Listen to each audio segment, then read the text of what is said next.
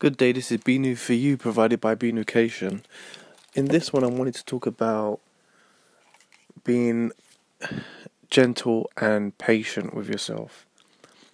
In these times, I think we're in the second lockdown, especially here in the UK. And it's been very difficult for, for many of us. And I think, especially with me, sometimes, and others that I've spoken to, that we can go back and forth, um, having your ups and downs, um, you know, just about the certainty of the future and kind of even your own path and, and how well you're doing.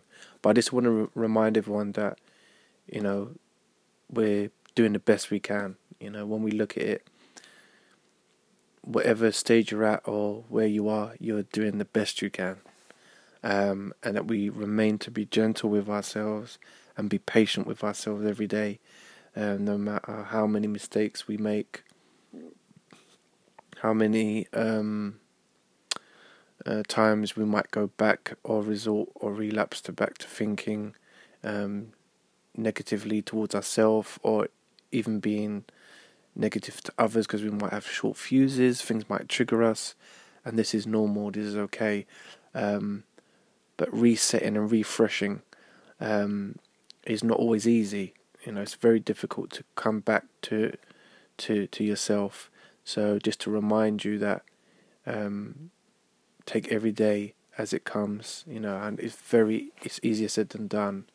Um, but some of the things that do work for me is being aware and, and accepting myself in these times to to know that okay, tomorrow's another day, or I'm feeling like this, and you know, there's good reasons to be like this, um, but it's not you, and and um, things will change and they will get better. Um, and today, you know, you might not be thinking in the best way, or feeling the best, or feeling positive, or thinking positively, um, and that's okay. You know, be patient and gentle with yourself.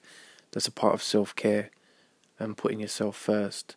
Um, make sure you do that before others as well. Uh, it's always obviously good to consider others, but make sure that you're taking time out for yourself. You're expressing how you feel, even if you're down or you've got low mood or a mild depression.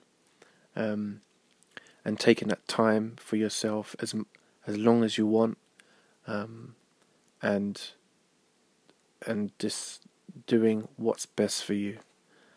So I just wanted to say that because I think,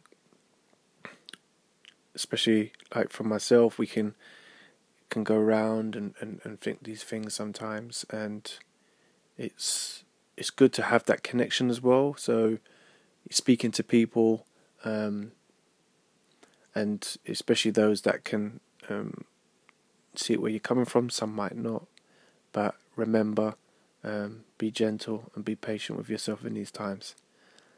Okay, have a great day wherever you are. And thank you for listening.